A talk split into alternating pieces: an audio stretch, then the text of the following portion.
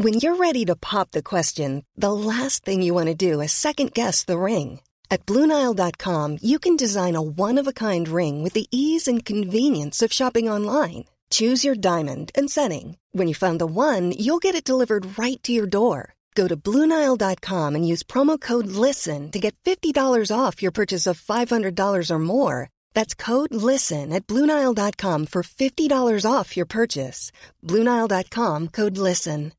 This is Paige, the co-host of Giggly Squad, and I want to tell you about a company that I've been loving, Olive and June. Olive and June gives you everything that you need for a salon quality manicure in one box. And if you break it down, it really comes out to $2 a manicure, which is absolutely insane. It's also so easy to get salon worthy nails at home with Olive and June. The difference between how your nails used to look when you did them yourself and now with the Mani system is a complete game changer. The best thing about Olive and June too is it's a quick dry. Dries in about one minute, lasts for five days, and full coverage in up to one to two coats. Visit oliveandjune.com slash perfectmani20 for 20% off your first system. That's oliveandjune.com slash perfectmani20 for 20% off your first system.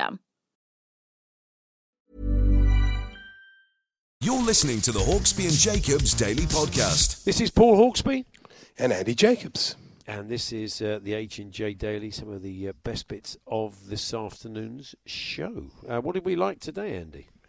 We liked Clive Tyldesley with his commentary on ordinary life. That was good fun. The Moose had a program quiz for us. That was very good. Uh, we heard we went all the way back to 2014, day one of our holiday stroke business trip in Rio. We had some dog news. Paul had a very good on this day yesterday or whenever it was. Mike Ward and a bit of Steve Bruce. That's it. That's essentially it. Hope you enjoy it.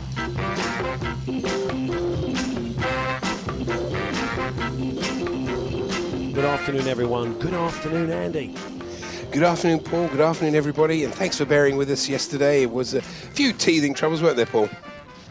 Yes, there were. We uh, we- have, as you probably tell, there's a slight delay on the line, so uh, that does slightly throw us uh, now and again. But uh, we're trying to get to grips with it. So if you hear these slightly longer pauses between our ramblings than usual, there is a reason for that. It's the equipment we're currently using to bring you the show. Show some shows got different equipment. Some show, you know, I know you don't care about this, but we're telling you, some have delays, some don't. So uh, this is the, this is what, uh, what we're dealing with at the moment. But of course, uh, our feeling was we'd rather be doing it than not. Uh, hopefully, you feel like that as well. So we will continue to broadcast uh, for you. And uh, yeah, we got loads. We have got loads to chat about uh, today, Andy. I know you've been perusing the papers as always. I know. I feel like half the time I'm doing a show with Igor Monachev, like we used to do when he was in Moscow and he could never hear us. But anyway, uh, this apparently is true. People should avoid using their microwave at the same time as their Wi Fi in order to get better internet speed. So if I go off air, it's Sue, just Sue doing her lunch during this next period. Okay. Have you had a word with her then about not using sort of uh, bits and pieces around the house? I mean, d- does she use the microwave a lot? Could could this happen at any point? Well, there's, there's always a danger. She likes a long, long microwaving of a sweet. She likes to eat the inside of a sweet. I know it's weird, isn't it? And uh, and it, the whole flat smells of Swede. The whole block smells of Swede. But she doesn't care. She's determined to give it the full hour and a half roasting. And it's uh, yeah, but An hour and a half in a microwave. well, it does seem to be that we've worn out a lot of micro. We need like an industrial one, like for a factory. To, but uh, yeah, it's uh, it's fine. It's I don't mind. Have you got? I've got an idea. Have you have you ever heard these things ovens? Yeah. Oh, they're I all around. Why don't you get one of them? I shall I shall try my best. Now I've got some lockdown facts for you, Paul, uh, courtesy of Paul Donnelly, who wrote in the Star. These these are pretty good actually. Uh, in 1907, Irish cook Mary Mallon was arrested because she carried typhoid fever, hence her nickname Typhoid Mary, and she'd infected woman. 51 Exactly, 51 people. And of course, it's a, a lesson for today. But this is the bit that got me. She was arrested again in 1915 and spent the last 23 years of her life in enforced quarantine. Blimey, she must have been infectious. Wow, yeah, fifty. Wow, that's a, that is hell of a lockdown, isn't it? Poor woman. Blimey, O- I was going to say Blimey O'Reilly, but that was her cousin, of course. and William Shakespeare, a bit like Mike Parry, uh, was in quarantine as the plague swept through London. Uh, many academics believe he used the time to write King Lear, Macbeth, and Antony and Cleopatra. About that, it's a fantastic fact. Do you want a Do you want a virus fact? By the way, I've got I one do. for you, which is Good. Uh, there, has been some people uh, globally, some world leaders, uh, pointing the finger at, at China throughout this, and a lot has been referred back to uh, the Spanish flu and the simi- similarities of the Spanish flu in the uh, last century. And uh, uh, via the, the marvel of Twitter, uh, Christopher S. Rose, a man who clearly knows his stuff. Said, fun fact, uh, it was called the Spanish flu because Spain was neutral during World War One, and their uncensored press was the first to report the disease. It was actually first detected at an army base in Kansas, and he adds, and yes, the Spanish did get upset when it was called Spanish flu. So there we are. It didn't originate in Spain, uh, but uh, it's like make of that what you will. What a fun fact. Great. Yeah, well, it's, well, it said fun fact. I know it's, it's as much fun as you can have at the moment, really. And uh, talk about there's nothing to bet on, but Matt Baker, uh, formerly of The One Show, is favourite. Yeah, still of the one. one show. He's still he's still working on the one show. He's working from home. I've, I've seen him on not Well, formally. that's odd. It's, well, where does it say? I've got here. Okay, book. I'll read it out. Bookies have slashed the odds on Matt Baker being on I'm a Celebrity this year. Uh, they said that, I won't name the bookmaker. Maybe looking for a new challenge since quitting the One Show. I didn't know he'd quit the One Show. anyway, a flurry of bets saw the odds of Matt going into the jungle fall from six to one to two to one. Well, who knows? I, I thought I saw him on the telly from home the other night. So uh, look, maybe Matt will ring in and put put us right. Now you say there's nothing to bet on. But there is. We discovered yesterday. We thought we were bringing you racing. Uh, there's very few places where there's any left. Happy Valley when they're running. There's only two, lays, two days left of racing in South Africa, and they're running at Vaal this afternoon. And uh, once again, once again, um, our old mate uh, Rupert Bell will be calling them home. And we found one or two listeners yesterday did actually have a bit of a flutter on it. So you can. You can do it for fun. You can do a bit of a pin stickers guide, or we'll read you out the runners and riders, and you can just pick a name you fancy later on, just for a bit of live sport. But if you want to have a punt, we're covering the 220. Uh, this afternoon from Vaal with Rupert Bell commentating. I've got to be honest, the effects are a bit shonky uh, for our race commentary. No expense has been spent on that. It is basically a couple of coconuts uh, being uh, banged together, a couple of coconut shells. But anyway, we will bring you uh, what passes for live racing at around uh, 2.20 this afternoon. Sue's kindly brought me in a cup of tea. I, I had to admonish her after the show yesterday because she only brought me one. I, I'm used to the uh, tech op bringing, or the phone op bringing in at least one an hour. So I don't know about you. Is Karen doing you teas on a regular I'm, basis? get, I'm doing. I'm, I'm going to. I'm to go every two hours, Andy, because I'm very aware of the fact that we're having short breaks at the moment and and toilet breaks. So I know. I mean, your bladder is a, is a thing of beauty, isn't it? So you may spend more three cups of tea for you. You may spend a lot more time in the loo than you probably do on air, but uh, we shall see. Our series, uh, Steve Bruce reading his murder mystery. We'll bring you that a little bit later on. But uh, our old mate Dave Kidd from the Sun suggested the other day that uh, the country will get a lift from uh, a daily dose of uh, TV sports themes. So we thought Lovely. we would uh, pick Dave up on that. So we take you into the uh, travel uh, to, with uh, Saint and Greaves' theme. Here it is.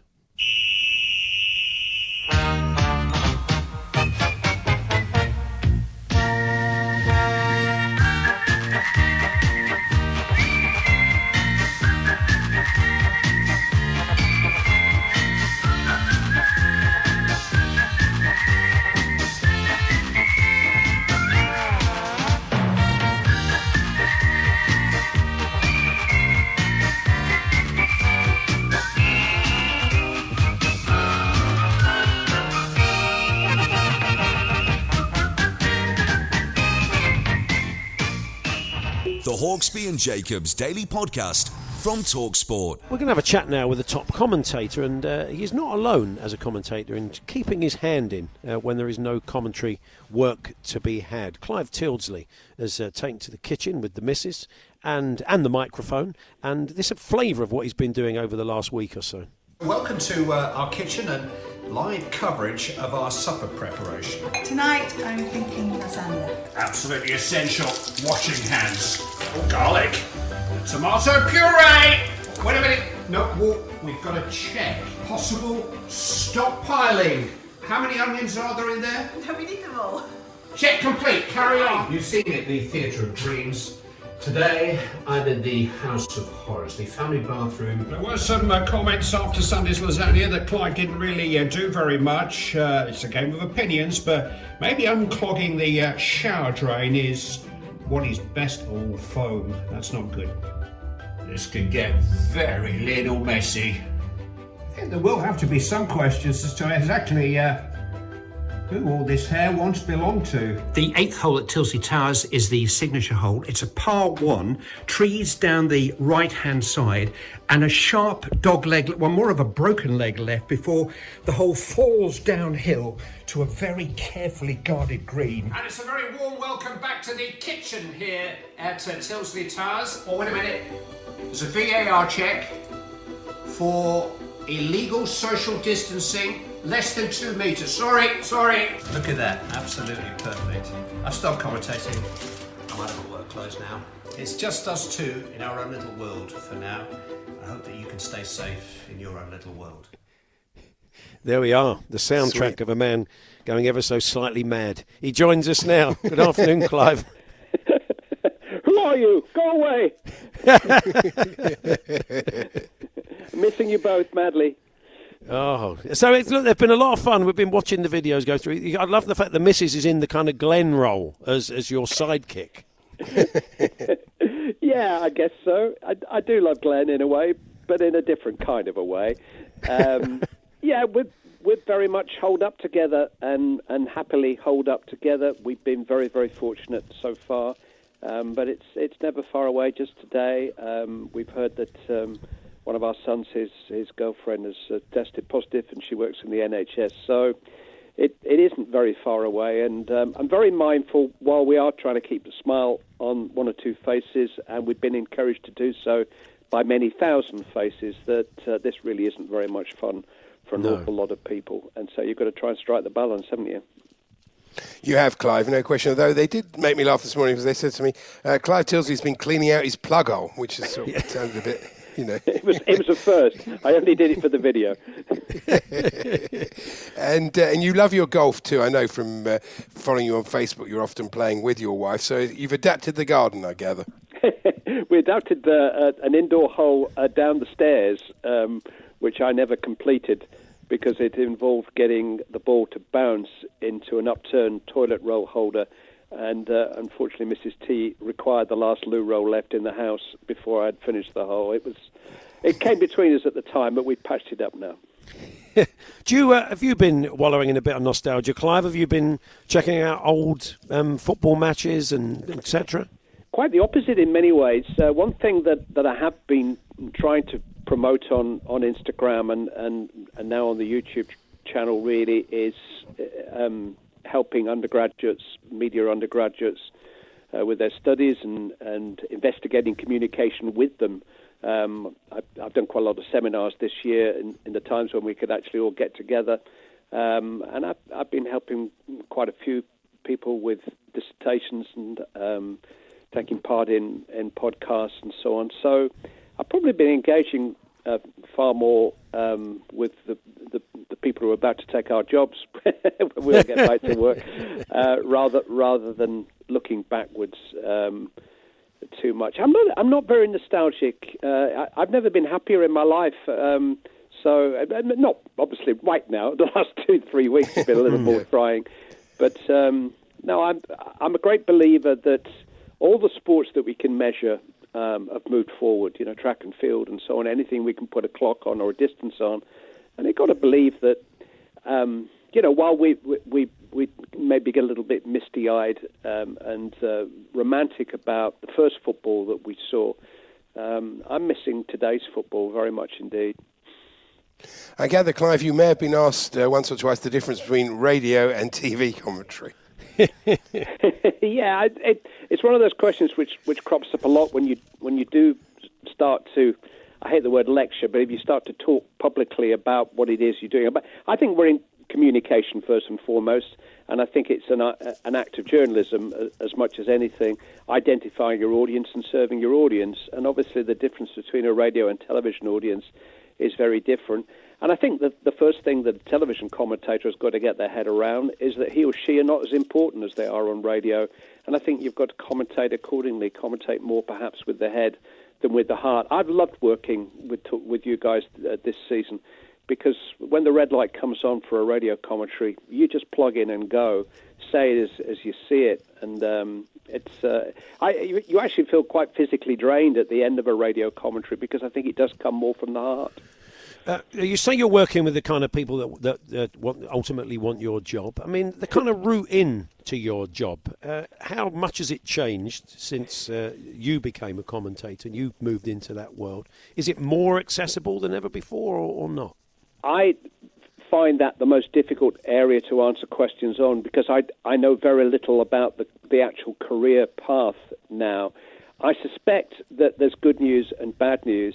I think compared to when I was desperate to, to get into broadcasting um, in actually in my teens, even before I graduated, um, making any kind of a show reel, actually being published, actually getting your work out there for people to hear and read and for you to, to listen back to was almost impossible. It was pressing play and record at the same time on a cassette player. Uh, now that is very different. You, you can set up your own radio station in an afternoon. The bad news is that whereas when I was trying to get into further education, I think there were three media courses in the entire university and polytechnic system in the UK. Now there are at least three in every university, and so there are far more broadcast and journalist graduates for the number of vacancies that there are uh, in our in our business. So it's very very competitive. But uh, I think the opportunity, if you're good enough and if you're determined enough, is there for these people. The, one of the last um, lectures I, I, did was at, I always get the initials the wrong way around, UCFB, is it? UFCB, which is based at Wembley, um, which hmm. is almost specifically training people for the football industry, be it in marketing, some in coaching, some in the business side, and quite a lot in the broadcast and journalist, uh, journalistic side. And what a place to go every day to study to to you know this is a vacation. I'm sure you guys both wanted to be doing this when you were sort of 13 14 15 years of age. I know i did. And imagine being able to to study to go into the business you most want to at wembley stadium every day it's true, Clive. I wanted to do it when I was about five. I used to do John Arlott yeah. under, under my bed sheets. But God willing, you'll be doing the European Championship. Uh, that sounded Euro disgusting, didn't it? Euro 2021. 2021. And I think the delay may be good for England, Clive. I think, you know, obviously Kane and Rashford, please, well, they'll be fit. But also our younger players will be a, a year older, like Mount and Maddison and everything. I think it, this might be interesting for Gareth. Yeah, I mean, I've had a bit of. I, I think here comes the first name drop. I mean, uh, he is a friend of mine, and um, I've had a little bit of uh, message contact with him, and he's pretty philosophical about it. I mean, Gareth is a very is he is everything that you would hope he would be. He is that man. It's not a front. So he has the intelligence to work, and and he has the you know the the, the sense of perspective to work all this out, and and he would be the first person to say that football's not the most important thing at this moment in time. But uh, he did message me um, to say, you know, everybody will be so desperate to see a game when this is all over. Uh, and he, I think he genuinely feels that there'll be a, a, an upset. I mean, listen, every industry in the world is going to come out of this differently than it went in. I mean, this this is going to be a reality check for a lot of people.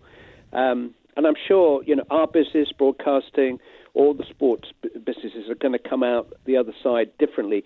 But if if you're playing good football and and if if your brand matters as the England football brand matters to the country, then I think there'll be a huge amount of anticipation to see the national team play again, whoever's fit and whoever's not.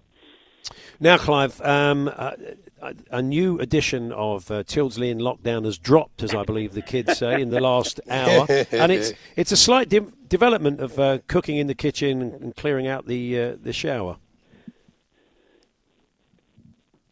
Are you going to play a bit? Well, I, well, I'll tell you what. I was going to ask you to maybe set it up first. I'm going to play a bit, but um, you've gone down. You've gone down a slightly different route. So to, before have, we play, yeah, I, hmm. um, I, I, felt that it was important that uh, a different, um, a, a, a, different approach to some of the great music that's been made in the modern era um, a, a different slant on some of it, and and just you just cast it. And we're all playing with our imaginations a little bit at the moment. Some Yeah. rather fearfully, some more hopefully, and just imagine commentators reciting the the great songs of the modern era. Fantastic. Okay, well, let's hear Clive then uh, reworking uh, a- a modern classic. State your name. Cuz. Stormzy. In it. What are we doing today? Rapping. In it. Yeah. Repping. In it. Yeah. Fire in the park. Let's go. Man, try to say he's better than me. Shut up. Mention my name in your tweets. Oi! Rude boy, shut up! How can you be better than me? Shut up! Best in the scene! Tell my man, shut up! Tomorrow, dance monkey. Unless you've got any particular requests. I've never seen anybody do the things that you do before. Beautiful, Clive. Ever say, I thought it was the man himself for a moment there. The the challenge, if Stormzy is out there, is I want to hear him now rap the penalty shootout between England and Colombia at the World Cup. and you're going to have to get Glenn as your hype man, definitely. That would be fantastic. yeah. Well, top work. Tomorrow, well, okay. um, the, I, I, actually, I'm going to do a different song tomorrow. I, I, here's a, an exclusive preview. It begins with uh, the, uh, the the line. Um, I see a, a, a little silhouette of a of a man. yeah, I think, we, I think we may have guessed. Brilliant, Clive. Uh, stay safe. We'll catch up with you soon. All the best. Stay safe, everybody. There we are. There's uh, Clive Tyldesley there, your uh, commentator. I'm just about to drop this on the producer. I sent him a song because, as we've just heard a bit of music, Andy, I sent him a song o- uh, over a little bit earlier on. It's a, it's an old classic, and, and it's just struck me that it's a surprise that no one has uh, reissued it uh, because, I mean. Um, it's, it feels like it's very timely if they did reissue it, or, or maybe I'm suggesting that uh, all the Talk Sport presenters and production team do a kind of charity arms in the air cover version of it. Um, so I think I think we can give you a blast of it now. Uh, From- see if you think this might work. From a distance, the world looks blue and green, and the snow capped mountains white.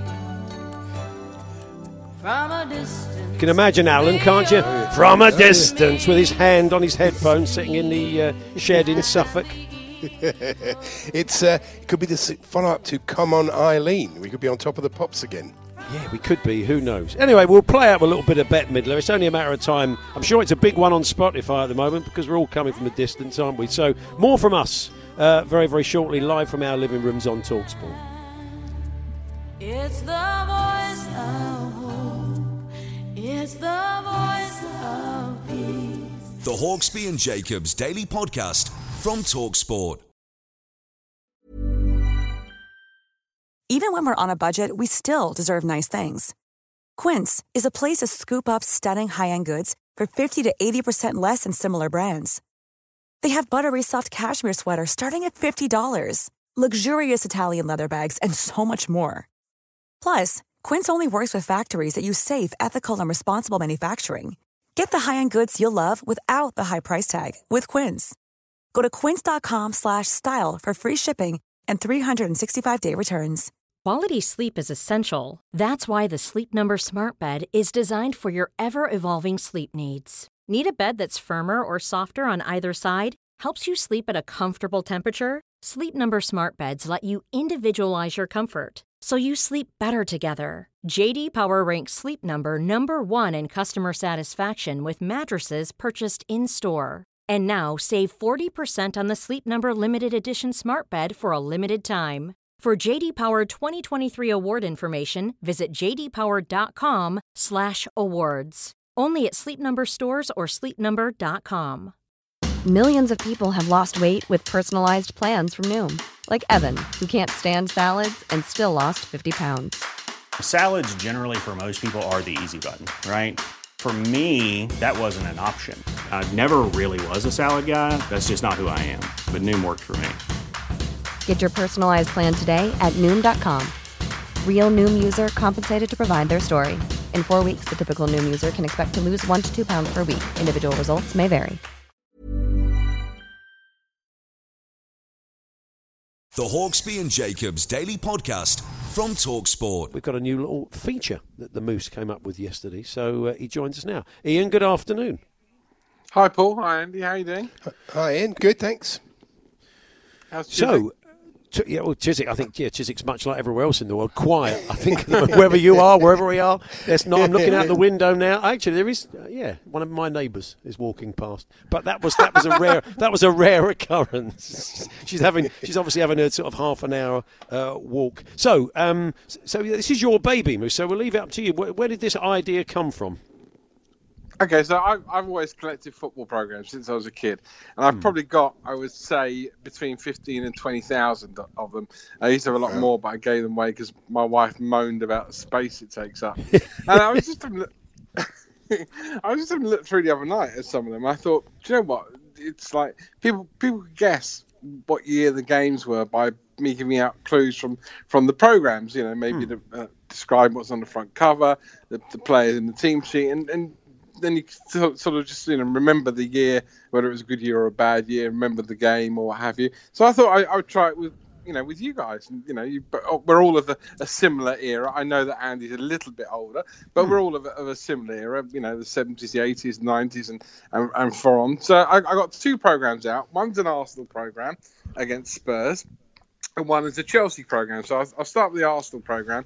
Um, but I'm, I'm just going to sort of tell you what's on it and what's in it, and then you two can have a little bit of a guess at what you think the year might be. And we've got a bit of an audio clue as well if you're struggling. So the front page is an Arsenal Spurs match, and the front page of this program shows one picture of a bit of Arsenal action from a, a previous home game against Bristol City. So it's got Malcolm McDonald on the front. It's got Gerry Gow of Bristol City uh, in the background, various other Arsenal players uh, as well, like of David O'Leary and, and Pat Rice. Um, so, do you want to have a little guess at what the year might be? Okay, so we've got Uh, Jerry Gale seven- playing for City, and we've got was this a league match or a cup game? Oh, this one against Bristol City, or because I mean, obviously that would. No, no, uh, the, that the would- game's Arsenal against Spurs. So Oh, uh, sorry, no, but I thought you were you're telling us what's on the cover of that particular. Oh yeah, it programme. was on the cover. No, the, it would have been a league game. Yes, it would have been. It a would have league been a league game. Okay, all right. Well, Malcolm McDonald's playing for Arsenal. He's left Newcastle. He's playing for Arsenal by then. Andy, do you you got any idea? I'm thinking early 70s. I'm thinking 1974. Do you know, I was thinking around a very similar sort of era. I would have said about 1975. So, is it, at this point, are you going to tell us? Are we? No, no, I'll, t- I'll, t- I'll tell you. I'll tell you in the end. But I mean, you know, you, you might want to change your mind when I tell you that if I turn to the back, it's got the two teams, the, the two lineups. So I'll give you three players from each team. So Okay. Arsenal's team lineup included Steve Gatting, David O'Leary, and Peter Simpson. Right. And Spurs lineup included Glenn Hoddle, Hmm. Steve Perryman, Yeah. and Mike Stead. Who? no, no disrespect to Mike. Mike. yeah, so if Mike's listening, he's feeling a million dollars now. Aren't he? well Sorry. done, Andy. right. So there okay. we go. So, Well, do you want to Stevie- change your mind, or are you happy to stick with what you've got? Could be later, couldn't it? You know. All right, I, I'll go. I'm switching to 1978. Okay, from '74, right, Paul? Paul's just thinking. Paul's, Paul, Paul's gone for a lay down. well, let me give you a further clue. It also says that the League Cup tie that, that Okay. followed it later that month, the tickets for it, for Arsenal against Chelsea, cost one pound twenty. Really? That's cheap, isn't it? Yeah, really. it's a bit That's, cheap, ri- isn't that's ridiculous.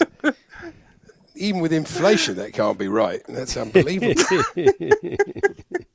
so glad you kept these programs. It's so worthwhile. know. This. It's marvellous. The boss has had it. The boss has had a guess, by the way, and got it wrong.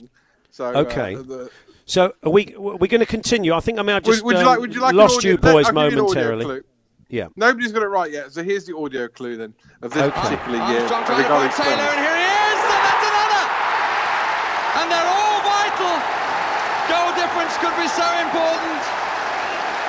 Although Tottenham's really, to be fair, is so bad, but it's on a par with West Ham's. And they will fight on, and the players go away to find out just how much that victory counts when they look at the other results. That was Spurs beating Villa. Go on in. Hello. That was Spurs Yes. beating Villa, and it was a, a, a game which would, could determine whether or not one of those two teams went down. What's the year? Yeah, I was trying to think actually. Well, I- Paul will know this better, I think. This is uh, this is um, I think it's seventy seven. Sorry, I lost you guys there. I think I caught a little Yeah. bit of the commentary, but um, I think this is I think this is probably nineteen seventy seven. I'm going a bit later than I than I originally said. You are spot on. 76 77, the year that Tottenham were relegated, bottom Yeah. of the first division. They did win the game. The game in question was Peter Simpson's testimonial match. They won 2 1 in front of 19,000 people, but it mattered not because Spurs were relegated. And of course, Paul, not the, not, not, not the happiest year of your existence as a Spurs fan. I love the Probably fact worst. that you've got you've got about two thousand programs, Moose. and as a West Ham fan, the one you find out the two thousand happens to come from the year that Spurs got relegated. I I mean, know, I've got about fun, I've got it? about fifteen programs, and I bet at least four of those are from a year when West Ham were relegated. No, well, this it will go on. Right, here's the second program. Second program is Chelsea. Chelsea against Macclesfield. Okay. Right. And uh, on the front cover is a picture of Paulo Ferreira. Right, so this is in the cup, obviously, and Paulo Ferreira was around the late 90s, I would have said. Uh, am I going mad? Did he come in after Albert Ferreira? I'm trying to try. Albert Ferreira and Paulo Ferreira. The bloke behind me always used to get confused between the two of them. Uh, One's maybe it's a bit Spanish, one's. Portuguese. well, no, but they got a similar name. Uh, and he used to call him Ferrara, which confused everybody. But I think it's probably around 2007. Paul, Okay. wanna have a Um, guess? I, I yeah, I mean that's possible. I would imagine that was roughly when I thought he would have been there. He was there for quite a long time, Paulo Ferreira, wasn't he? He was probably there about sort of seven years or something. I mean, He was there for a fair while. It yeah, does come- two does thousand. cover I'll go. Uh, let's go. I'll go around two thousand and six. Okay. Three players from the Chelsea team. The Macclesfield team included, by the way, Paul Ince, who was player manager. Three from the Macclesfield, uh, three from the, the Chelsea team that day were Geremi, Carlo Cudicini, and Michael Woods. Oh Michael Woods, that young on, have lad go from Michael Leeds. Woods there, go on. no, no, the young lad from Leeds. I remember him, red hair. Um, Yeah. God, that's quite tricky. Again, I'm Not sure sticking where to he is about. now. I'm sticking to about 2000 and uh, it's got to be around that period. I, I, was I wrong? Obviously, so I'll go 2008. Paul, Um, I'll go two thousand. Did you say two thousand and seven before Andy? Did you? Yeah. I'll go two. Th- I I said two thousand and six. I wasn't right, so I'll go two thousand and five. Okay, here's the audio clip for, for both of you. Okay. Mikel played that forward to Drogba. Here's Drogba again! And Chelsea have scored! And it's Didier Drogba with the first goal in an FA Cup final at the new Wembley! Ah, okay. Well, I'm, Andy, I think Andy should get that because he was there. And and I was Andy there. Andy has indeed already got it. It was 2007. Uh, were you there at that Good. final, Andy? Uh, good. I was at that game actually, and uh, I'm. There's a thing in the Chelsea Museum, and there's a picture of that goal, and I'm in the crowd. You can see my face in the crowd. Really? Anybody? And yes, not that anybody be interested, but there you go. Didier Drogba, as Motty would call. Paul, I've got one to cheer you up though from a program. It's a Chelsea program. 11th of January 1958. It's uh, Ch- Chelsea 2, Tottenham 4. Uh, scorers, oh, and he gives the Chelsea scorers. Brilliant. Uh, McNichols and Bellet. I don't know what happened who scored for, for Tottenham. Oh, Harmer made it 1 3 in the 69th yeah? minute. Yeah, Tommy so Harmer. Do, cheer do you up. either yeah. of you, by the way, do either of you remember the quarterfinal that year? By the way, Chelsea that, that was their beginning. They started a route to Wembley with a six-one win over Macclesfield. Then they beat Norwich four. Uh, but do you remember the, the quarterfinal? Either of you? no, maybe No. I've blocked it out. Okay, two-two between the two of you at Stamford Bridge, and then Chelsea won the replay two-one at White Hart Lane. Was that Shevchenko scored that fabulous goal? I Yeah. think it might have been. Yeah, yeah, yeah. Yeah. From the, That the only time I he ever did anything. I was at that game. He sort of pinged it in, didn't he? About 25 yards from the edge of the box, a ridiculous angle right in the top corner. I do remember that. Yeah. it was good. So it's, we, Great. we, Well, we, we, we, so we questioned this afternoon who Mike Stead is, and we've decided that Shevchenko only did one decent thing for Chelsea. And uh, it's great. Is this new feature called "Let's Give Spurs a Kicking"? I no, it is. it's not. Listen, I promise you, I, pro- I promise you, if there's a second edition of it, I will not have a season where Spurs went down. How's that? Fantastic. Good man, Moose. The Hawksbee and Jacobs Daily Podcast from Talksport. It's Hawksbee and Jacobs here on Talksport, live from our living rooms. And uh, over the last couple of weeks, we've been digging into the archive a little bit and uh, bringing you some of the uh, moments from our road trips to various uh, European Championships and World Cups over the years. We're going to do that now, slightly different, rather than it being a, a trip to a match or, or or an event or something we got up to out on the road.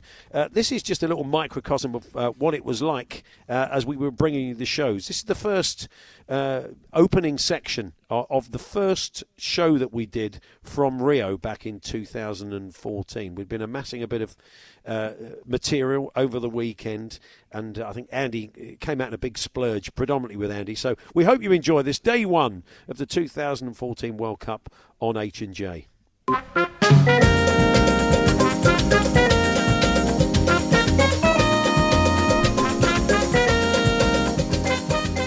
Morning, Rio. Yeah, that's I don't want to do it in a Mexican accent. Yeah, that's right. In keeping with the trails, Tony Montana and uh, Nelson Mandela hybrid. Very you good. mentioned it there, but the holiday nearly got off to a terrible start. It's not a holiday, Andy. Oh, isn't it? Sorry. For all sorts of reasons, it's not. It's certainly not a holiday. No, but yeah, so we turn up at the airport. You, you may have been told this over the weekend on the station, and uh, Andy realises he hands over his passport. There's his wife's picture on it. yeah, I it. see her flicking through it. I see the wife's photo. I'm thinking, oh, my heart's sinking. Well, you don't normally feel like that when you see the wife's photo. no, I do you? don't normally, no. But uh, the good woman that she is, she sped to the airport. We swapped passports. Yeah. and uh, here I am. And But the, what- the language was quite spectacular. You were beating yourself up as anybody would when they've done that. But the, some of the language you were using, I mean, to Really? yourself, the names you were calling you, I think you were a bit hard on yourself. Yeah, but this is what people don't understand. When I'm hard on other people, people don't realise when I do something wrong, I'm my worst enemy. I can really, I could swear at Yeah. myself for hours. I've got myself and our producer Tom. We were, we were giving it the eyes. We were biting the bottom lip, weren't we? Because we knew your missus only lived 20 minutes away. We knew it was all going to get sorted. So we were having a little bit of a laugh. Well, why not? Just as you were walking around effing and jeffing. I have to say, it's a real privilege. It's a real honour to be here. It is. We, we- joking aside, we really are lucky to be. It's a fantastic place. The atmosphere is incredible. It has, yeah, been It's- amazing. It's not like it was when I came in 2006. It's really been World Cup. We've been to the Fan Fest. We've walked along Ipanema. It's a really beautiful city with a really beautiful atmosphere, and it's tremendous. That's been the one thing. I mean, a lot of pre-publicity was just how edgy it was here, and you had to be Mm. fairly careful. And we were talking to Patrick Barclay off air. He's up shortly, and he's saying you do have to keep your wits about you, and you have to remind yourself that Mm. there is an edge to the place. But it is so uh, busy. Certainly, uh, He said it's not Brighton. But it's, I get that idea when I look at the beach. but it. Uh, it's, you said it's very, very different, isn't it? When you're here last, and when there's not a tournament, when, it, when a tournament's in town, Mm. it does seem to be obviously a whole lot busier, which would make things a whole lot more difficult to do. A, a higher police presence, and it just feels it's a really nice vibe, isn't it? Yeah, the world's here, isn't it? I mean, we were eating on Saturday night, and there was Sylvain Wiltord and That's Ousmane right. Dabo. But the, the thing is, though, bear in what I said about being fabulous, being here, and being a privilege. Please bear that in mind when, we start complaining about things. No, nobody's complaining about anything. The only thing you're, you've been, well, you've been complaining get a any bit. coffee. What are you that's- talking about? can they rewrite the lyrics to that song? There's not an awful lot of coffee in Brazil. There is, Uh, and if they are, they don't have them till nine o'clock. Honestly, within this whole area, and we're right in the front here by the beach. It's a really beautiful area. There's, there's a one coffee shop about 10 minutes away. I mean, in my, where I live, there's 68 in the high road. Oh, well. It's really amazing. Well, why don't you go home then? go home and have a cup of coffee. Go to Starbucks in Chiswick High Street And can watch I say, it on the telly. Can I say I did not complain about the no air conditioning here? Adrian very kindly tweeted that I've been here five minutes and I was complaining. I got oh, dogs Oh, you got abuse on pelters, Twitter. didn't you, Really, honestly, I you know I do realise it's a great privilege to be here. I just make the point that if you had a beautiful apartment in this particular area Yeah. That obviously costs a fortune and it's a place where there's 40 degree heat in the winter, you might have Not just ceiling fans, is that what you're Yeah, saying? You might have air conditioning. You'd you might think about it. Okay. That's all. It sounds like a complaint with to me. So, um, Andy landed at uh, Sao Paulo Airport en route to Rio, and the first thing he did, a man who soaks up the culture in every country, was to go to McDonald's and see if they do a bacon and egg McMuffin. they don't, They don't. They don't do a sausage egg McMuffin. It was very disappointing. Everything but I'm not complaining. oh no, I'm not complaining. Breakfast uh, is tem- it's normally a pastry with very runny hot cheese in it. That that seems to be what they like in South. They do like a bit of cheese. Can I just say, uh, during this World Cup, if you spot a balding bloke with a goatee beard and glasses, don't bother to tweet it. Honestly, I know I've seen it. I've seen it before. That- all of no, them. that I about hundred of that bloke from Italy. That yeah, Italian, get the idea. Italian physio. I mean, that's a bit more than just a. He looks like you. He looks like you. He's when- very similar. He looks like me, you in your apparently. menswear days. He's been complaining the whole time that it's, yeah. Italy have been here. The flat he's in so we can't get any coffee held up a aside. Where's the coffee? Um, uh, quite a lot of England fans here, quite noticeably, isn't there? I mean, I suppose they're using it as a hub and then going off to yeah, watch. one nearly fell on us last night in that pizza place. Yeah, that's right. He went to point out what the best thing on the menu was, and then basically collapsed Yeah. on the menu. Drink had Tremendous. been drink had been taken. well done, mate. But th- there's a big uh, fan zone on uh, Copacabana Beach, and uh, we popped along and saw the Argentina game there last night. As you've been to Argentina a few times, you know a few of the Argentinian songs. And as we were getting off the uh, Yeah. plane at Sao Paulo, it was full of Argentinians to Rio, and a connecting flight, they were singing these uh, anti-River Plate songs. So they were doing like club songs. It was a bit of club, so you saw a lot of club shirts. You see a lot of people in football shirts here as well. yeah, of course. is- That's strange, isn't it? A World Oh, Cup. Who Sounds like who Alan's one from the who clips would- last Who would have thought? Yeah. Coming up later, There's an awful lot of South Americans here. Coming up later, also will be uh, my very popular at Cheltenham. I say popular, I liked it. And, Popular. uh, very popular. Uh, it will be my food diary. Yeah. and uh, I've uh, already managed. we- We're lucky to have lunch with Alan Shearer. Yes, a bit of a name dropper there. Yeah, that was fun, wasn't it? Ver- very good fun. What a lovely bloke he is. And uh, even he remarked, didn't he? He said, "Blimey, you can put it away." Yeah, didn't he? He did. He, Oh, did, yeah. he did say that, amongst other things. yeah. He didn't bring Phil Well, I can't Neville say along. anything else. He said, "No, it was a pity, really." He didn't bring Phil Neville on. We understand Yeah. his commentary is uh, Yeah, great, quite a stir. Well, I, I was listening to it on Slingbox, and uh, he's no Gary Neville. That's safe to say. Okay. But you know, you've got to say the BBC were, you know, to dump him in it like that. You know, for the first game of the World Cup, England game, massive thing. You know, that was mad. You know, Yeah, the way you've got to look at it is uh, it's early days, and um, Well, you know, very much it's early Could, days. uh, we were very unfortunate. it should get better. I was watching on my Slingbox, and I was about 30 seconds behind. This, you should everybody point out for people who aren't up with the new technologies, this allows you to watch your skybox. You ever go while at me when I do old references, and you ever go when I do new Well, no, how many people know what? Well, Bob and I both don't know what a sling box Oh, is. he's got one. Probably thinks it's something you're wearing. All right, it's a piece of kit that you attach to your satellite. It uploads your satellite picture to the uh, internet. You can then download it wherever you are in the world. See, you've overcomplicated that. Now. no, that's what it is. You've made it all a bit techy. It's fantastic, but obviously it's a bit of a delay. By the time it goes from Chiswick up to the satellite and back down to Rio, Yeah. obviously the telly in Rio is slightly ahead of that. and uh, so Gary Lewin, poor Gary Lewin, uh, we hope he's all right. He got injured, and crowd were around him. You all saw it, yes, exactly. And uh, I was 30 seconds behind, and nobody seemed to know who it was, and I didn't realise you'd all know. So I shout. It's Gary Lewin, but Yeah. of course by that time they were already playing football. Gary was already on his way to hospital. Yeah, I think Gary was on the plane coming home by the time you shouted it out. Uh, don't know if you've made an idiot of yourself so far. This is the trouble Hmm. with World Cups. You sit there in the pub at home, uh, even on air, as uh, Stuart Hmm. Pearce admitted the other day. He was sitting with us watching the game. We watched it here in the, in the Talksport apartment, and Stuart just turned around to us and he said, "He's done nothing, has he, Balotelli? Absolutely. Oh, hang on." Bang! I know. In goes- it happens. To be honest, do it. when I wasn't watching it on Slingbox, I was watching it on the telly. Stuart ruined the whole game for us because he was listening to Jim Browfer. Yeah. He was about five seconds before, so he kept, he kept going, goal. Goal. When he Well, yeah, stopped that doing does that. really kill football when he, somebody says goal before it actually happens. He, he stopped doing that after all. So there we are. That was fun. that was day one of uh, of Brazil uh, back in uh, 2014, and we'll bring you some more uh, moments from the vaults over the next uh, couple of weeks, I'm sure. Uh, we've got a couple of uh, series, continuing series, which we launched yesterday. One is Steve Bruce reading his own murder mystery book called Striker. That's coming up shortly, um, and it's a real book that um, Steve wrote back in 90. He wrote three books: Defender, Sweeper, and Striker. And they're all little murder mysteries uh, about a character called Steve Barnes, who's the manager of Premier League Leddersford Town. So proving again, it's always hard to come up with good fictional football team names. But uh, that'll be read for you in the next hour. We'll get you up to speed with it after day one. Uh, also, we're doing On This Day in Sporting History yesterday. The Hawksbee and Jacobs Daily Podcast from Talksport. Uh, it's part two of Steve Bruce's Striker, one of three uh, murder mystery books he wrote in the late 90s. Uh, they tell the story of Steve Barnes, who is the manager uh, of, well, I think a team on its way to the Premier League. They're called Leddersford Town, and we gave you part one yesterday. And uh, let's give you a bit of a recap on what happened. It's a very dramatic opening to the book. Bright red blood on the knife blade, the knife in my hand. Duffy's dead body stretched out on the locker room floor.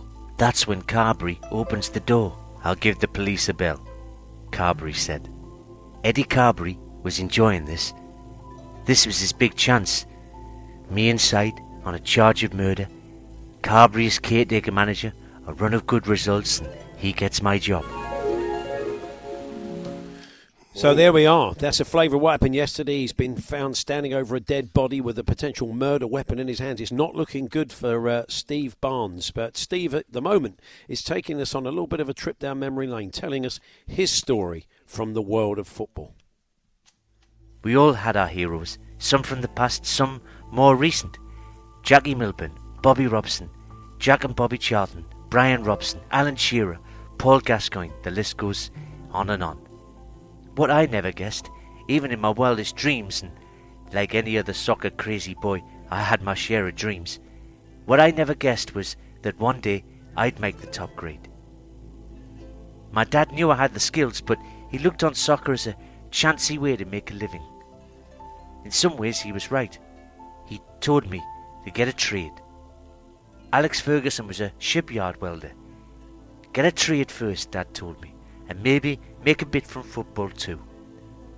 He wanted me to be a plumber. That would complement his skills as a fitter. There would be all sorts of jobs we could tackle together. Barnes and Son, fitters and plumbers. In the end, it was soccer that claimed all my attention, and it still does. I wanted to be a striker. Maybe every boy does. I saw myself slotting in the winning goal at Wembley against Brazil or Argentina to snatch the World Cup for the country. PE teacher at school made me change my mind. You're a defender, Steve, he said. You've got the shoulders of an ox, you're tall, and you can move fast. I was never just a stopper. That isn't how modern football's played. Defence isn't a matter of booting the ball into the stands, it's about blunting their attack and moving straight onto the offensive. I remember the days when centre forwards used to lounge about upfield during a period of defence, waiting for a high ball to be delivered to him. That's changed, and changed utterly. Nowadays you'll find Alan Shearer on the goal line, heading clear when the keeper's been left stranded. Every member of the side is an attacker and a defender. That's one of the important facets of the modern game I instill in my squad on the training ground. Well, if soccer skills had been the only thing at school, I'd have been a scholar. As it was, PE was my best subject. I managed a good GCSE in English, which is why I can tell you this story now. Your brains are all in your feet, lad, the English teacher told me. I was determined to prove him wrong. That may be why he said it. Teachers have to motivate the kids. It's the same being a manager. Motivation is the name of the game. So I became a defender. I was young and strong and knew how to read a game. I played for the school team even when in junior form. On Saturdays, I turned out for the youth club team. I'd like to think that scouts came along to matches almost by chance and spotted my talents. It wasn't like that. My dad was active on my behalf. He got in touch with club scouts and invited them to come along and have a look at what he called this young prospect. He didn't say the young prospect was his son. So there we are. A bit of background on Steve Barnes, the uh, manager and coach of Leddersford Town. And it's great that Steve himself is uh, willing to take the time to read. Of course, uh, we have to be honest here. It is the brilliant Ian Dance, although Chris Davis, journalist Chris Davis, could not believe it when we said it was Dance. He thought it was Steve. The trouble for Dance in this is to do a good uh, Steve Bruce impression, which I think you'd agree it is. He has to basically press his nose into his face. to get, and he said he's slightly worried if he does the whole book, he's going to stay like that. So, but But brilliant, Dance. Thank you very much. And uh, Steve called it soccer there. I'm not having that. And uh, I love the bit where he went, and strikers used to lounge about upfield. He obviously hasn't seen Alvaro Morata playing for Chelsea. Or Uh, Joelinton. Yeah, but it's true. Very good stuff from Dance. Um, I've got some dog news for you, Paul. Oh, good. Okay. I know you like dog news. We used to have a trail for this, but I think Yeah, that's yeah. asking a bit much. As I didn't even tell them what Yeah, I was going the to do. top of your head it is, yeah. it might come up right in the middle of me doing it. You never know. Uh, meet, this isn't the Daily Star today. Meet Britain's oldest dog, who's still on the go at 21. Queenie, 103 in human le- years, not human leagues. 103 years. Dogs, there's a dog in the human league. I, I, I don't remember that. 103 in human years. Uh, lives with terriers Bonnie, 10 and 12. And apparently it's all down to dog biscuits made out of porridge and whiskey. of course it is. Of course, it is. Red wine, your glass of red wine. Don't give your dogs red wine. Yep. No, I've got another one for you, Paul. This is, and this is relevant to you. This is pets are being given names that children would get. So nine out of ten of the most popular names given to puppies and kittens were also given to babies in 2019. Uh, A little bit more. Analysis of more than 100,000 pets revealed that owners have rejected traditional names as Rex and Rover in favour of Molly. Your dog, Rosie and Ruby, all of which appeared in the top 100 names for newborns last year. So you're on trend there, Paul. Oh, that's good to hear. It's fantastic. Yeah, I'm just trying. I've I've had to keep all the doors closed of this room where I'm broadcasting from because the dog will come in and probably start treading on all the wires and uh, kind of pouring at me. So, uh, but she'd much rather be sitting in here. I have to try and get her on air one day. If the like, she can do five minutes. But anyway, we got this other feature, Andy, which is uh, on this day in sporting history. Yesterday, uh, point of the show where we look back on a famous um, sporting anniversary from yesterday. And uh, yesterday, in uh, 1918, was uh, the birth in uh, Winston-Salem, North Carolina, of the legendary sportscaster Howard Cosell. Oh. Yeah. Now, you remember Yeah. Howard. I do. I loved Howard. He was a brilliant commentator. Of course, if you've ever seen any documentaries on Muhammad Ali, he features strongly. He used to climb in the ring afterwards, you know, a bit like old Don McGuinness, climb in there, get the interview, and uh, he just had a way about it. He had a great voice, too. He was he was a kind of mix between our Harry Carpenter and our David Coleman. He presented Very a show much. called Wide Wide Wide World of Sports, which was a massive hmm. show in the states, a kind of sports night with Coleman type show. And as Andy said, his relationship with Muhammad Ali kind of defined his career to an extent. This was a piece that after Ali died, that ABC News in the states put together that kind of tells the story of the two men, and it's the kind of Harry Carpenter Frank Bruno relationship we knew we knew in this country. Have a listen to this. Have a little dance like we're boxing, and, and just for one second, I have to time it. They were boxing odd couple. Muhammad Ali, the brash young black boxing champ from Louisville, and ABC's Howard Cosell, a Jewish sports reporter from Brooklyn. This fella making all this noise is Howard Cosell. But somehow it worked.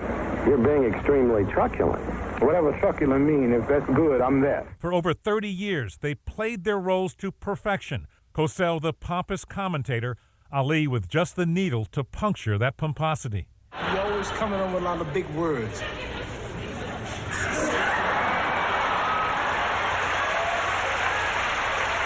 But there was also genuine respect and affection, especially when Ali felt slighted by others. When Ali adopted a Muslim name, Cosell was one of the first reporters to call him by it. How do you want to be called now, Muhammad Ali or Cassius Clay? Muhammad Ali.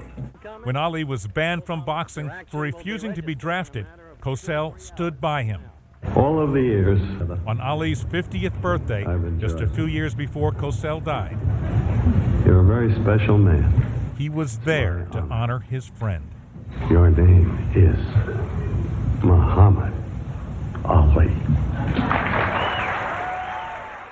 That was great there. A lovely piece, Paul. And uh, I, when I was on honeymoon in 1974, I turned on the TV in my hotel room and I had my tape recorder with me and I recorded Howard Cosell because I'd never heard him before. I was fascinated by this man's voice.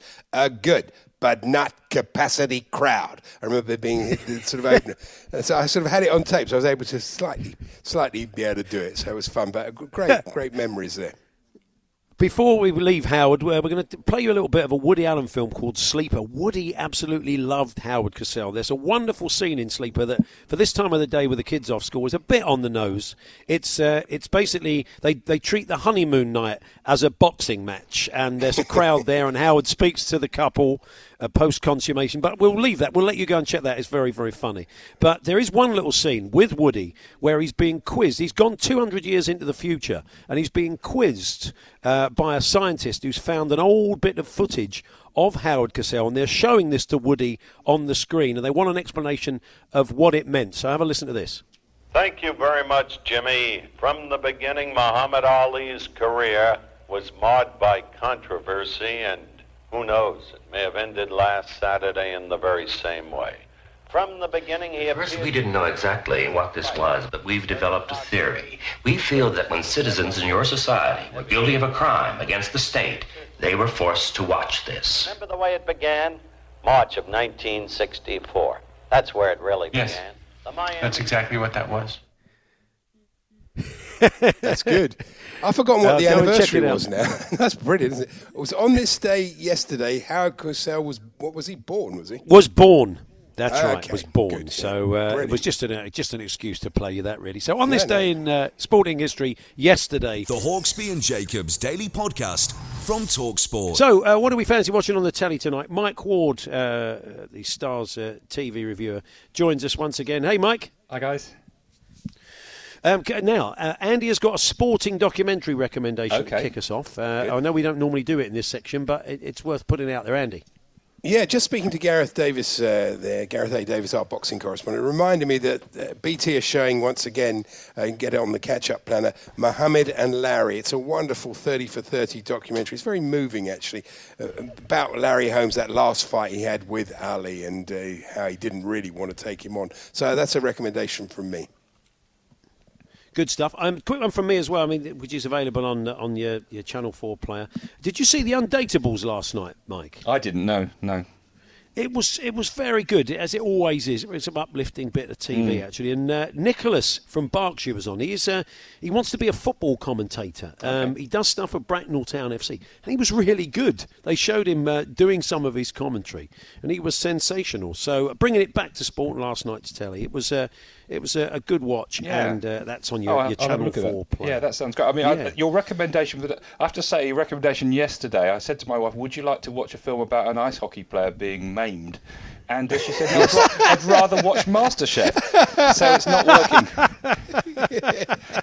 You might have more luck. brilliant. You might have more luck with Undateables. Okay. Uh, anyway, um, t- t- what do we fancy tonight? Uh, the Pet Talent Agency, obviously, barking mad. Uh, yeah, Channel Four, ten o'clock. It's it's everything it says. Um, yeah, Pet Talent Agency. It is called Barking Mad, and it is uh, a real life agency in Dover. Uh, run by a woman called Karen Chamberlain, who w- w- it's, a, it's one of those documentaries you watch it and you think, is this a mockumentary? Because she is so sort of you know, full of yeah, I say full of herself. I mean that, I don't mean that nasty. She's just so such a natural. yes, so full of yourself. Who do you think you are running an agency? Um, she's such a natural in front of the camera uh, that it feels as if it's sort of self-parody, and in a way it is because obviously. Um, uh, it's, it's not being cruel to say so. It's not the most successful business at this stage. They have cash flow No. issues, and one of the so it's a story about her and her husband and coming up with this idea because she's got bulldogs, and they started getting used in commercials, uh, Rugby World Cup photo shoot, Church Insurance, National Lottery, etc., etc. And she suddenly thought, oh, hang on a minute, you know, there's money to be made here in the idea of people coming who want ad- animals of all kinds for adverts, uh, for music videos, even. Um, and so she set up this agency, and she sort of encourages people to come along with their various. Uh, uh, creatures and become, uh, you know, sign up to be on her books with varying degrees of success. So it's it's quite a light-hearted uh, look at somebody coming up with an idea which hasn't quite fully come to fruition, shall we say? I'm wondering if I've actually seen Karen in action because when we were doing TV Burp, often I went along to a few recordings, and Yeah. If animals were involved, you'd need obviously you'd need the person from the agency there as a kind of uh, a wrangler for Yeah. these animals because uh, they they can go slightly off message. you need them there with a dustpan and brush at the very least, Oh, yeah, or a plastic bag. Yeah, yeah. But um, yeah, I think I may have seen her. I may have seen her at work actually. Oh yeah, well, she says she can supply everything. You, you, you may have come across it. Everything from quote an alpaca to a duck to a giraffe to a zonkey, which apparently, as we obviously should have known, is, is a zebra crossed with a donkey. Why wouldn't it be? of course. yes, Of course. I don't know how that works, but um, if that's what you want, um, I, I don't really want to think about how she how she provides that. But um, anyway, yeah. yeah. Now, uh, Mike, uh, one thing you're recommending, I haven't caught this yet, but I, I've heard it's good and I want to, it, and I could, we could all do with it off. Meet the Richardsons Yeah. with uh, former Talksport presenter Jon Richardson, obviously better known as a comedian, and uh, he's quite balmy, Jon, isn't he? So I imagine yeah. this is quite fun. He is balmy and fantastic. I, I, I love. I mean, it's one of these. You know, obviously uh, others have, have have done similar things. A comedian playing a sort of exaggerated version of themselves. So it's himself and, and Lucy Beaumont, his wife, who live in Hebden Bridge, and you know, so the cameras are following them around. You know, whatever they're getting up to this week, and sort of bickering and, and slight, slight sort of a competitive spirit between themselves. He plays up to his sort of slightly cantankerous nature, um, and it, and in this particular episode tonight, it's all about the fact that he, he feels he has quite high moral standards. He won't he won't just t- take money for doing any old gig, you know, if he doesn't believe in what it stands for. Um, so Chris Kamara gives him a call uh, and encourages him to uh, help him out with the charity uh, linked with Leeds United. So he decides he's going to make an exception. Obviously, you know, because it's Leeds United and he feels very passionate about that. Um, but he doesn't quite, he hasn't quite read the small print, shall we say? So it's, it's very funny. And, and, and, Oh, okay. And daft. And uh, yeah, I love it. And it's a good, yeah, it's only 25 minutes on Dave. Um, and it's, yeah, it's, it's, it's just, it's just what you need, as they say at this time. Good stuff. 10 o'clock uh, on Dave tonight. Uh, the other show that Mike was talking about was Channel 4, uh, 10 p.m., the, uh, the Pet Talent Agency. Also uh, tonight, Channel 5, 9 p.m. I mean, this th- this is a big ask. 10, uh, I said ask, 10 years younger in 10 days. Uh, well, how, do you, how can you do that? Oh, very, very easily. Uh, uh, this ten years younger used to be on uh, Channel Four about ten years ago, Hmm. um, and it was on for Yeah. I think we had two or three different presenters. Myleene was presenter uh, at one stage, um, and it Hmm. was it was all about people who just felt that they uh, let themselves go a bit and. I know the feeling, and um, went along, and um, and so without it it was it was all non-invasive. So they'd have uh, makeup, they'd have sort of filler or whatever, um, they'd have uh, the teeth done, uh, they'd hair done or, or whatever, and then they started off by standing this person in the street and asking passers-by to guess how old they were, and they got an average of that. And then the end, at the end, Yeah. after all the process was done, they took them out again of their new look and got a new figure. And it's a question of seeing whether they actually were considered to be 10 years young. They're not really 10 years younger. They're the same age they were when they started, bar a couple of weeks. So it's, Oh, don't a- ruin it for us. I know, Oh, yes. spoiled it. Uh, but it's brilliant. There's a guy on tonight, and you just look at it, it, it, it. More often than not, with these things, you think actually you could just give, go and get a haircut. You can't now, but, but you know, seriously, I'll just get some scissors because um, there's a guy. He looks like uh, one of the hairy bikers. He looks like if you just if you just morphed the two hairy bikers together, he'd look like this guy. Um, and so you think, oh, I don't know. I just feel a bit scruffy. I don't know what to do to make myself look better. You've got a beard, you know, down to your knees, and you've got hair down down to your ankles. Take a wild guess how you're going to look a bit better, you know. And sure enough, at the end, well, spoiler alert, he has his hair cut, you know, and he looks Yes. younger. Who'd have thought It's, it's fair enough. It's fair enough. I, I, tell you, I do feel a bit for advertisers at the moment because I was watching TV last night and an ad for Velux Windows came up, and Yeah. of course these ads Yeah. were made m- much before this. But the first line of the ad is, "We spend so much time indoors." you think, yeah, thanks. You don't say. it's uh, it is like a parallel universe now. It- It's, it, it, all, it's almost as if, as we, we sort of touched on this yesterday, didn't we? It's almost as if you watch TV now. You have to just switch off the reality of life and just accept that you're. This is a window on the world uh, that's carrying on as if nothing's happening on you know on our on our screens. You know, They- they- we're going to carry on seeing adverts where people go, oh, you know, or, or TV programs where people sort of get in a plane and fly off for no reason to Paris or whatever. Um, and you think, yeah, okay, well, we're just going to have to accept that that's what TV is like, and probably that's what we want to watch still for a while. Yes, uh, and just uh, finally, uh, Channel Five, eight p.m. tonight. Secrets of your supermarket food, Mike. What's all Yeah, this there isn't any. No, Secrets of your Supermarket Food is, is um, the latest in the Channel Five Channel Five series, where basically um, they tell you things that are blindingly obvious by reading the label or whatever. But this week, this week, uh, and it's interesting because they a lot of these shows tend to sort of tread over, uh, you know, cover similar ground to other similar shows. So Channel Four's got a Hmm. thing called Food Unwrapped, which tells you all sorts of quirky things about the food that you eat and where it comes from, how it's made, and why it's done such and such. Uh, about three months ago, they went to a factory in Northern Ireland which makes bacon that doesn't use nitrites, which are meant to be the thing that makes it unhealthy to eat.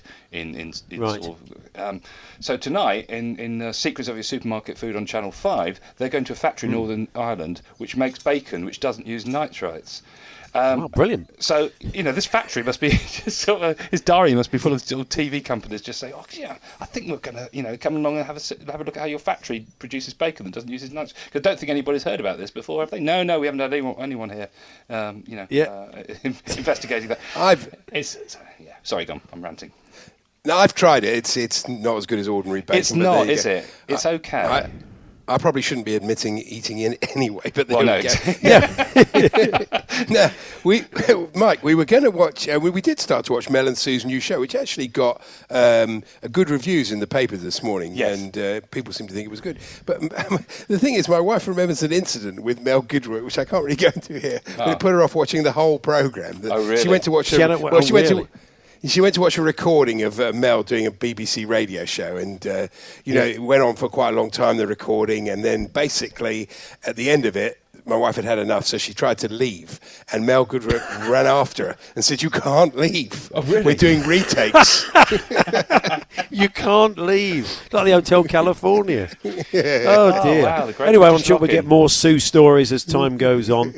Um, just uh, and why didn't they call secrets of the supermarket food? Uh, why didn't they call it "Be All Right on the Nitrite"? Like, I mean, that was a Ah. tactic, wasn't it? Really? It's never too late. It's not until eight o'clock. The Hawksbee and Jacobs Daily Podcast from Talksport. There we are. That was uh, the show this afternoon. Again, live from our living rooms. We'll do it all again tomorrow from 1. We'll have clips of the week and Martin Kelner and a few of your Friday regulars as well. So until then, keep safe and thanks so much for listening. You've been listening to the Hawksbee and Jacobs Daily Podcast. Hear the guys every weekday between 1 and 4 p.m. on Talksport. Here's a cool fact a crocodile can't stick out its tongue. Another cool fact you can get short term health insurance for a month or just under a year in some states. United Healthcare short term insurance plans are designed for people who are between jobs, coming off their parents' plan, or turning a side hustle into a full time gig.